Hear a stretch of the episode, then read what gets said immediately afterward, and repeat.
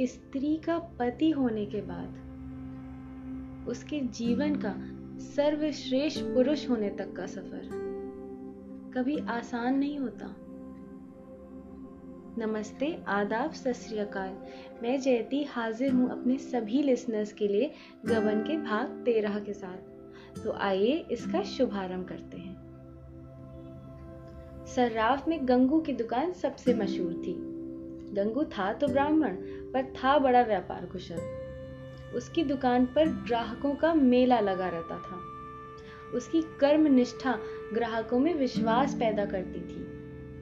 और दुकानों पर तो ठगे जाने का भय रहता था, पर यहाँ किसी प्रकार का धोखा ना था। गंगू ने रमा को देखते ही मुस्कुराकर कहा, आइए बाबूजी, बड़ी दया की जो आए, आपके वास्ते पान मंगवाऊं? क्या हुक्म है बाबूजी? आप तो जैसे मुझसे नाराज़ हैं, कभी आते ही नहीं। अरे गरीबों पर भी कभी कभी दया किया कीजिए। गंगू की शिष्टता ने रमा की हिम्मत खोल दी। अगर उसने इतने आग्रह से ना बुलाया होता तो शायद रमा को दुकान पर जाने का साहस ही ना होता। अपनी साख का उसे अभी तक अनुभव ना हुआ था। दुकान पर जाकर बोला, यहाँ हम जैसे मजदूरों का कहाँ गुजर है महाराज? गांठ में कुछ हो भी तो। गंगू, यह आप क्या कहते हैं सरकार? आपकी ही तो दुकान है, जो चीज़ चाहिए ले जाइए। दाम आगे पीछे मिलते रहेंगे। हम लोग आदमी पहचानते हैं बाबू साहब, ऐसी बात नहीं है। धन्य भाग हमारे जो आप हमारी दुकान पर आए। अब बताइए, दिखाऊँ कोई जड़ाऊ चीज़? कोई कंगन, कोई हार? अभी हाल ही में दिल्ली से माल आया है। रमानाथ। कोई हल्के दामों का हार दिखाइए, गंगू। यही कोई सात आठ सौ तक? रमानाथ, अजी नहीं, हद चार सौ तक। गंगू, मैं आपको दोनों दिखाई देता हूँ, जो पसंद आए ले लीजिएगा। हमारे यहाँ किसी तरह का दफल गसल नहीं है, बाबू साहब। इसकी आप जरा भी चिंता ना करें। पाँच बरस का लड़का हो या सौ बरस का बूढ़ा, सबके साथ एक बात रखते हैं। अब मालिक को भी तो एक दिन मुँह दिखाना है ना बाबू? संदूक सामने आया और गंगू ने हार निकाल निकाल कर दिखाना शुरू किया। रमा की आँखें खुल गईं, जी लोट पोट हो गया। क्या बनावट थी। नगीनों की कितनी सुंदर सजावट। कैसी आप ताप उनकी चमक तो दीपक को मात करती थी। रमा ने सोच रखा था कि सौ रुपये से ज़्यादा उधार ना लगाऊँगा।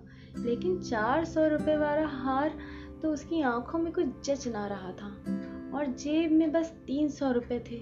सोचा अगर हार ले गया और जालपा ने पसंद भी ना किया तो क्या फ़ायदा होगा? ऐसी चीज़ ले जाऊँ कि वह देखते ही भड़क उठे। यह झड़ाऊ हार उसकी गर्दन में कितना शोभा देगा। वह अभिभूत होकर उसकी ओर ताक रहा था। और मुँह से कुछ कहने का साहस ना हो रहा था। कहीं गंगू ने तीन सौ रुपये उधार लगाने से इनकार कर दिया तो उसे कितना लज्जित होना पड़ेगा।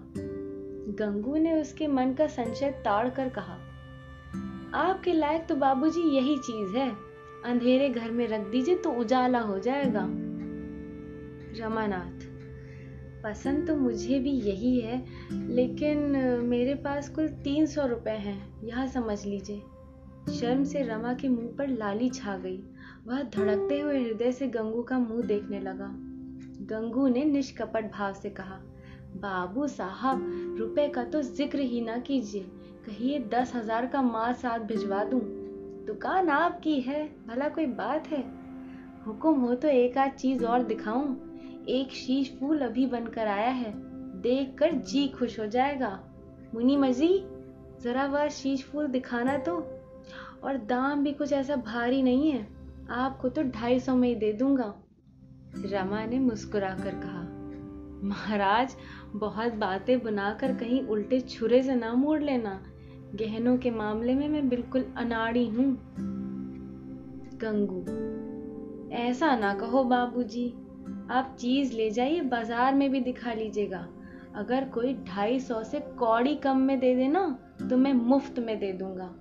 शीश फूल आया। सचमुच गुलाब का फूल था, जिस पर हीरे की कलियाँ ओस की बूंदों के समान चमक रही थी। रमा की टकटकी बंद गई। मानो कोई अलौकिक वस्तु सामने आ गई है। रमानाथ हाँ है तो सुंदर, मगर भाई, ऐसा ना हो कि कल से ही दामों का तगाजा करने लगो। मैं खुद ही जहाँ तक हो सकेगा, जल्दी दे दूँगा। गंगू ने दोनों चीज़ों को दो सुंदर मखमली केसों में रखकर रमा को दे दिया। फिर मुनि मजी से नाम टकवाया और पान खिलाकर विदा कर दिया। रमा के मनोल्लास की इस समय सीमा ना थी, किंतु वह विशुद्ध उल्लास न था। इसमें एक शंका का भी समावेश था। यह उस बालक का आनंद न था जिसने माता से पैसे मांगकर मिठाई ली हो, बल्कि उस बालक का आनंद था जिसने पैसे चुरा कर ली हो। उसे मिठाइयाँ मीठी तो लगती हैं, पर दिल कांपता रहता है कहीं घर चलने पर मार ना पड़ने लगे। साढ़े छह सौ रुपये चुका देने की तो उसे विशेष चिंता ना थी। घात लग जाए तो वह छह महीने में चुका देगा। भय यही था कि बाबूजी सुनेंगे तो ज़रूर नाराज़ होंगे लेकिन ज्यो ज्यो आगे बढ़ता था जालपा को इन आभूषणों से सुशोभित देखने की अभिलाषा इस शंका पर विजय पाती जाती। घर पहुँचने की जल्दी में तो उसने सड़क ही छोड़ दी और एक गली में घुस गया। सघन अंधेरा छाया हुआ था। बादल तो उसी वक्त छाए थे जब वह घर से निकला था। गली में घुसा ही था कि पानी की बूंदें सिर पर छर्रे की तरह पड़ी।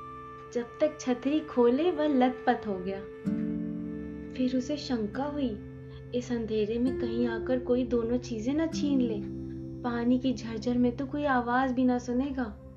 अंधेरी गलियों में तो खून तक हो जाते हैं। पछताने लगा। दो चार मिनट देर से पहुँच जाता तो ऐसी कौन सी आफत हो जाती? किसी तरह गली का अंत हुआ और सड़क मिली। लाल टेने दिखाई देने लगी। प्रकाश कितना विश्वास उत्पन्न करने वाली शक्ति है। आज इसका उसे यथार्थ अनुभव हुआ। वह घर पहुँचा तो दयानाथ बैठे हुक्का पी रहे थे। वह उस कमरे में ना गया। उनकी आँखें बचाकर अंदर जाना ही चाहता था कि उन्होंने टोक दिया। इस वक्त कहाँ गए थे? रमा ने उन्हें कुछ जवाब ना दिया। कहीं वह अखबार सुनाने लगे तो घंटों की खबर लेंगे। सीधा अंदर जा पहुँचा। जालपा द्वार पर खड़ी उसकी राह देख रही थी। तुरंत उसके हाथ से छतरी ले ली और बोली, तुम तो बिल्कुल भीग गए। कहीं ठहर क्यों नहीं गए? रमानाथ। अरे, पानी का क्या ठिकाना? रात भर बरसता रहता। यह कहता हुआ रमा ऊपर चला गया। उसने समझा था जालपा भी पीछे पीछे आती होगी। पर वह नीचे बैठी अपने देवरों से बात कर रही थी। मानो उसे तो गहनों की याद ही ना है। जैसे वह बिल्कुल भूल गई कि रमा सराफे से आया है। रमा ने कपड़े बदले और मन में झुंझलाता हुआ नीचे चला आया। उसी समय दयानाथ भोजन करने आ गए और सब लोग भोजन करने बैठ गए। जालपा जब ऊपर पहुँची तो रमा चारपाई पर लेटा हुआ था। उसे देखते ही बोला, आज सर्राफे का जाना तो व्यर्थ हो गया। हार कहीं तैयार ही ना था। अब बनने को कह आया हूँ। जालपा की उत्साह से चमकती हुई मुख छवि मलिन पड़ गई। बोली अच्छा ये तो मैं पहले ही जानती थी। बनते बनते पाँच छह महीने तो लग ही जाएँगे। रमानाथ, अरे नहीं, बहुत जल्द बना देगा, कसम खा रहा था। जालपा हम्म जब चाहे दे। जालपा मुँह उधर कर कर लेटने ही जा रही थी कि रमा ने ज़ोर से कह कहा मारा। जालपा चौक पड़ी। समझ गई रमा ने शरारत की है। मुस्कुराती हुई बोली, तुम भी बड़े नटखट हो, क्या लाए? रमानाथ कैसा चकमा दिया ना जालपा।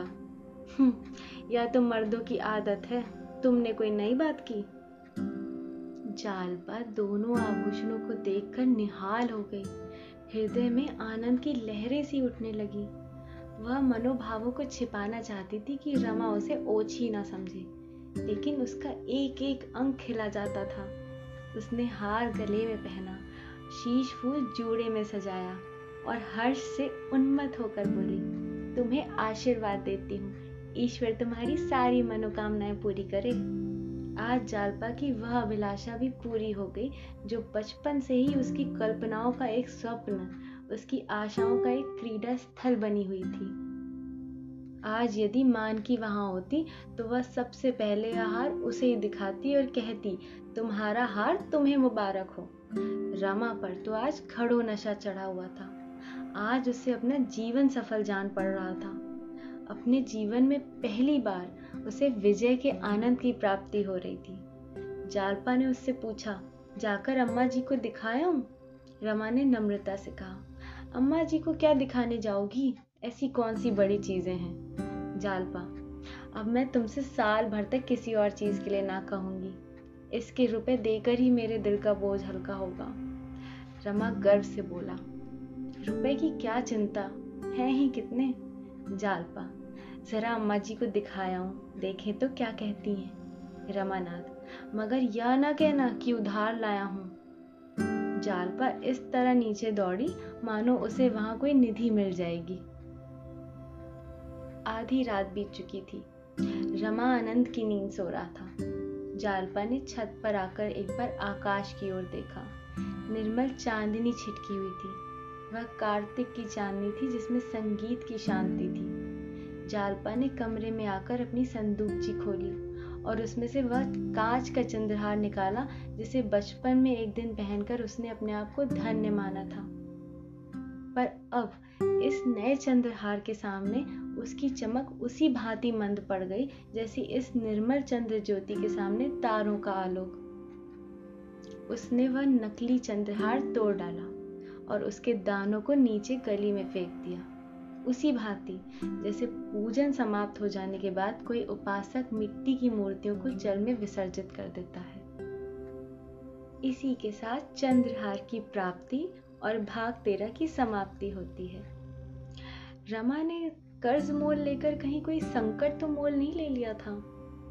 जानने के लिए बने रहिए। शुभ रात्रि।